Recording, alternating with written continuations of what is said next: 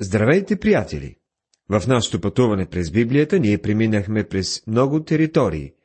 Месопотамия, Древния Египет, Синайската пустиня, Палестина. Сега се намираме в град Солун, в дните на Римската империя. Там, където апостол Павел е проповядвал. Изучаваме първото послание на апостол Павел към солунците. В миналото предаване започнахме изучаването на 13 стих от втората глава и сега ще го прочета отново. И зато и, и ние непрестанно благодарим на Бога, за гдето, като приехте чрез нас Словото на Божието послание, приехте го не като човешко Слово, а като Божие Слово, каквото е наистина, което и действа между вас, вярващите. Вече видяхме как апостол Павел е проповядвал Божието Слово. Това е раздразнало някои хора, защото думите на Павел са били като сол, а когато солта попадне на отворена рана на грях в нечий живот, тя започва да щипе. Божието Слово е и светлина, но някои хора обичат тъмнината, защото делата им са нечисти. В миналото предаване говорихме за майчинската и бащинската страна на апостолското служение. В тази глава от стих 13 надолу ще видим, че апостол Павел учи солунците, че църквата трябва да отразява Божието семейство тук на земята. Понякога хората казват, нашата църква е семейна църква. Под това имат предвид, че в църквата има ясла за най-малките деца, деца, градина за по-големите, младежка група за тинейджерите, друга група от млади родители и накрая възрастните членове. Това хората наричат семейна църква. Обаче не съм убеден дали апостол Павел би разделил църквата по подобен начин. И не това имаме предвид, като казваме, че църквата трябва да е образ на Божието семейство.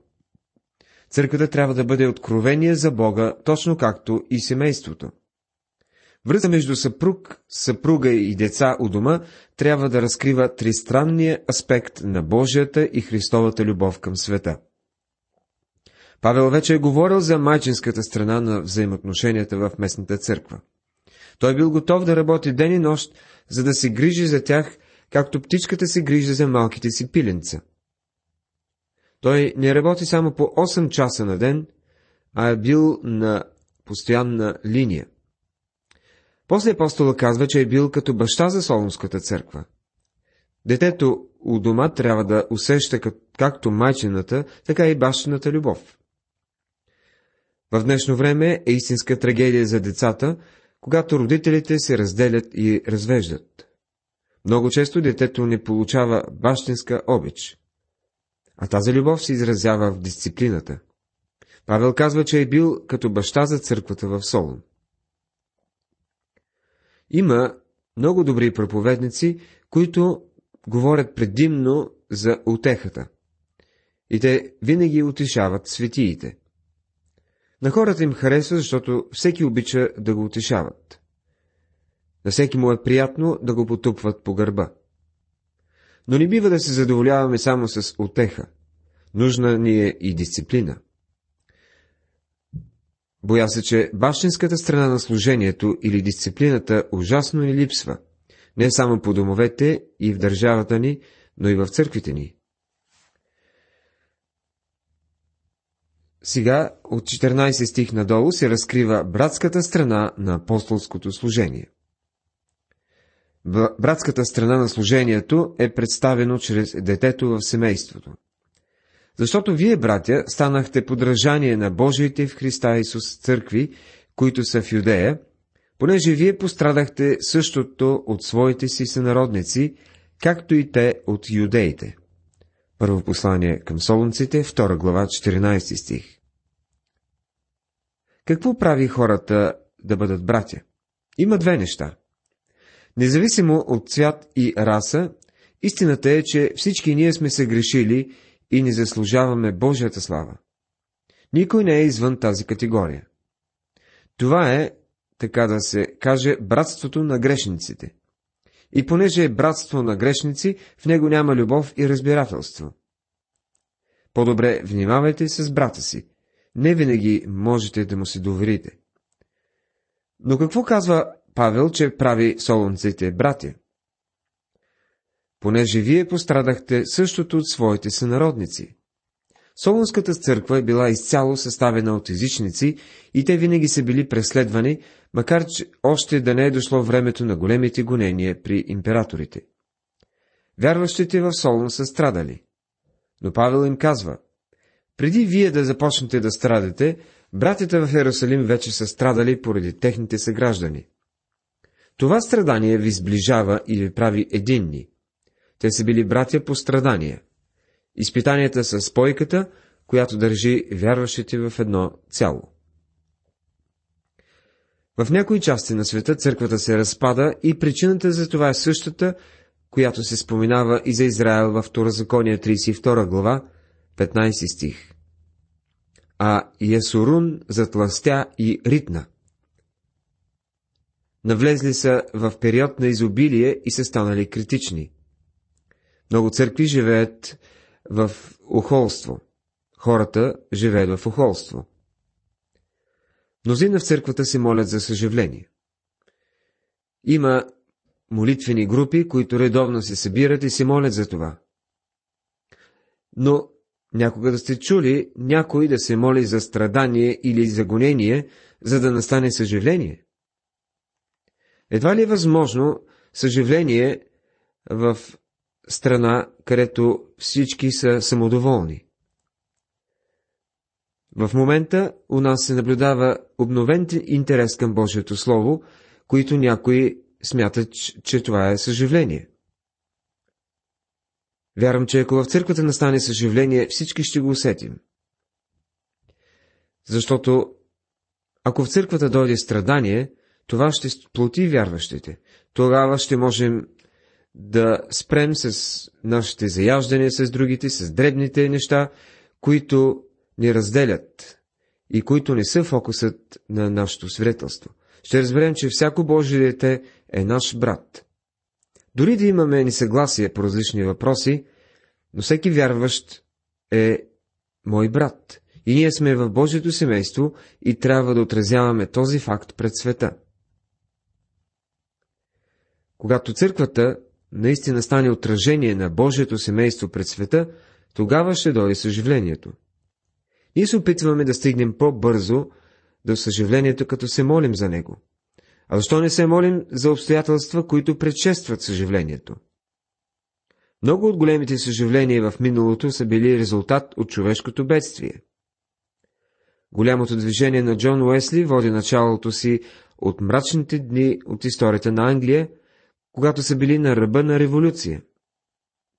Чуйте 15 и 16 стихове. Които и Господа Исуса и пророците убиха, и нас прогоняха, на Бога не огождават, и на всичките човеци са противни, като не забраняват да говорим на езичниците, за да се спасят. Така те винаги допълнят мярката на греховете си, но безграничният гняв ги постигна. Този пасаж от писанието е забележителен. В него се разкрива важен принцип. Бог позволява на греха да извърви пълния си ход. Изразното средство, което пророците използват за това е, че чашата на греха трябва да се напълни. Бог допуска тя да се напълни. Бог няма да спре това, за да не може Сатана някога да каже, виждате ли, не ми дадаха никакъв шанс, защото Бог не ми позволи да стигна до края. Смята се, че периода на голямата скръп е периода, когато Бог ще позволи на Сатана да се развихри изцяло. В останалите стихове ще говорим за наградата на истинския свидетел за Христос. А ние, братя, като осиротяхме от вас за малко време, колкото за телесното присъствие, а не по сърце, постарахме се още повече с голямо желание, дано да видим лицето ви. Глава 2, стих 17 Отново виждаме, че това е истинското братство. Той се обръща с братя. Това е истинското екуменическо движение. Когато някой е в Христос, той е брат на всички останали, които са в Христос. Извън Христос съществува единствено братството на грешниците. Като осиротяхме от вас за малко време. Не е ли мило от страна на апостол Павел? Той е бил буквално прогонен от Солон, но сърцето му все още е там. Апостола не желая да напусне християните в града и купне да ги види отново. И успява да ги види. Защото поискахме да дойдем при вас, поне аз, Павел, по един-два пъти, но Сатана ни попречи. Глава 2, стих 18 Павел е имал дарбата на духовно разбиране, за да може да съзнае, че Сатана е причината да не може да отиде в Солон. Думата Сатана всъщност означава противник. Обеден съм, че днес Сатана възпрепятства всяко начинание за разпространение на Божието Слово. Виждали сме много примери за това. Много пъти се е случвало нашата програма да не може да се улови от район, който иначе а, приема вълните безпроблемно. След това някой човек, противник на Бога, прави така, че да се заглушават предаванията от определено място. Той не желая Божието Слово да бъде проповядвано. Понеже коя е нашата надежда или радост или венец, с който се хвалим? Не сте ли вие пред нашият Господ Исус при Неговото пришествие? Защото вие сте нашата слава и радост. Глава 2, стихове 19 и 20. Едно от великите събития, които Павел очаква, когато Христос дойде да вземе църквата си, е да види тези хора, които е довел при Господа. Солонските вярващи, които той спечелва за Христос, са били радост за него тук в този живот, а ще бъдат и в идния. Между другото, дали ще срещнете на небето някой, който да ви благодари за това, че сте изиграли роля при разпространението на Божието Слово? Или ще благодари за това, че сте подпомагали някои мисии? Ако сте го правили, тогава някой, който никога не сте познавали, някой от другия край на земята, може да дойде при вас и да ви благодари за това, че сте подкрепили дадена мисия. Ще ви благодари за това, че сте участвали в разпространението на Словото, защото това Слово го е докоснало и този човек се е спасил. Това ще бъде част от наградата, която ще получим на небето. За нас е прекрасна надежда да очакваме времето, когато Христос ще дойде отново. Още по-радостно е да знаем, че някой, който е приел Христос благодарение на нашето свидетелство, ще посрещне заедно с нас Господа в облаците. Сега преминаваме към глава трета. Основната тема в цялата трета глава е идването на Христос и това идване е пречистваща надежда. Основна тема на първото послание към солонците е грабването на църквата, а основната тема на второто послание е явяването на Христос, т.е. неговото идване на земята да установи царството си. Онова, което прави впечатление, е практичността на тези доктрини, на които Павел учи солонците. Днес има различни школи по есхатология, изучаващи пророчествата, но те са се превърнали в школи, които изучават доктрини и те са някакси странично от истинската практична вяра. Превръщат се в приятна тема за разговор и дори за разгорещен спор, но без като че ли особена връзка с живота. Тези неща не се учат като нещо, което трябва да се приложи на практика. Обаче, получението на апостол Павел е съвсем различно. Темата на настоящата глава е факта, че завръщането на Христос е очистваща надежда. Ако държите за надеждата за грабването, тази надежда ще пречисти живота ви и ще повлияе на начина на поведение. С други думи, неизбежното идване на Христос за своите люде ще се отрази на живота ви. За вас то не е само теория или философия. Това е тема, която е сърцевината на посланието до солнците. И ние ще се занимаем с нея от трета глава до четвърти стих на четвърта глава. Чуйте сега първия стих на трета глава. Затова, когато не можахме вече да търпим, намерихме за добре да останем сами в Атина. Павел купнее да се върне при солунците, но остава сам в Атина, за да изпрати Тимотей, а може би и Сила, лекарят Лука и някои други при солунците. Затова тази думичка свързва трета глава с онова, което, за което Павел бе говорил в предходната. И това бяха семейните взаимоотношения в църквата. Той е бил като майка за църквата, както баща и като брат за вярващите в Солун. Той ги бе довел до Господа и ги обичаше. Казва им, че те са Негова слава и радост при идването на Христос, при явяването на Господа, когато всички ще получат своите награди. И понеже Павел истински ги обича, той страда за това, че не може да се върне при тях. Сатана му е попречил. Апостол е трябвало да напусне Солон толкова бързо, че са останали много недовършени доктрини и поучения, които не е успял напълно да развие. Той не само купне да се върне, но и се пита какво ще е бъдещето на вярващите в Солон. Желая да ги утеши. С други думи, той демонстрира онова, за което говори в началото на посланието. Труд с любов. Любовта не е просто чувство, нито онова топло, приятно усещане в сърцето. Любовта търси благополучието на някой друг. Така се изразява любовта към другия. Ако обичате някого, ще търсите неговото благополучие и дори ще рискувате собствения си живот за човека, когато обичате. И изпратихме Тимотей, нашия брат и Божий служител в Христовото благовестие, да ви утвърди и да ви утеши във вярата ви. Първо послание към Солунците, 3 глава, 2 стих. Понеже е загрижен, Павел изпраща Тимотей при Солунците. Той нарича Тимотей нашия брат и Божия служител. Гръцката дума е, за служител е дяконос, откъдето произлиза нашето дякон. Буквално тя означава слуга. Наш брат и Божий служител в Христовото благовестие. Христовото благовестие е сферата на тяхната дейност. Павел не е просто е вършил добри дела. Понякога ни критикуват, че основната ни цел е да проповядваме Божието Слово. Критикуват ни, че не наблягаме достатъчно и на социалния аспект на благовестието. Но ние смятаме, че никога не е имало голямо социално движение, което да не е било основано на проповядването на Евангелието.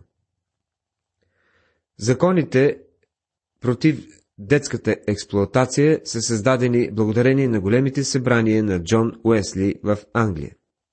Работническото движение днес дължи много на Джон Уесли, макар толкова да са се удалечили от източника, че вече не го признават.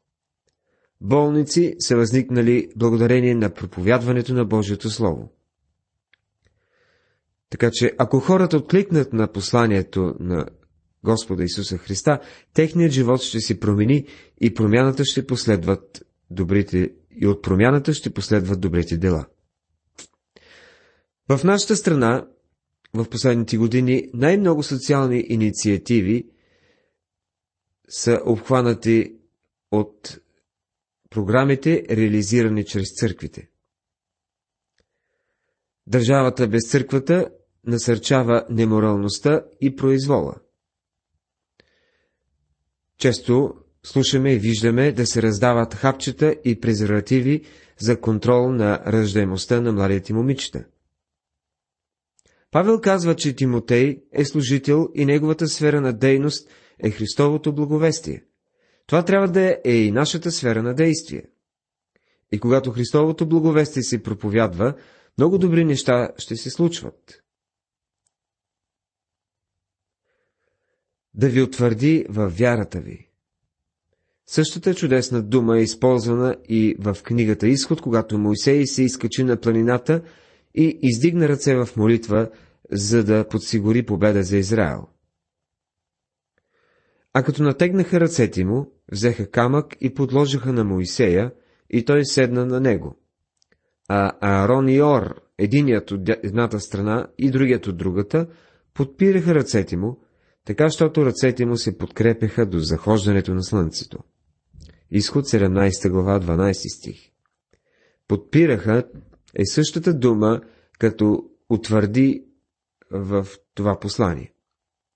Павел изпраща при тях Тимотей, за да ги подпре, за да ги утвърди. Хората и днес се нуждаят от това. Нуждаят се да бъдат укрепени във вярата. И да ви отеши във вярата ви. Да ви отеши означава да ги окоръжи.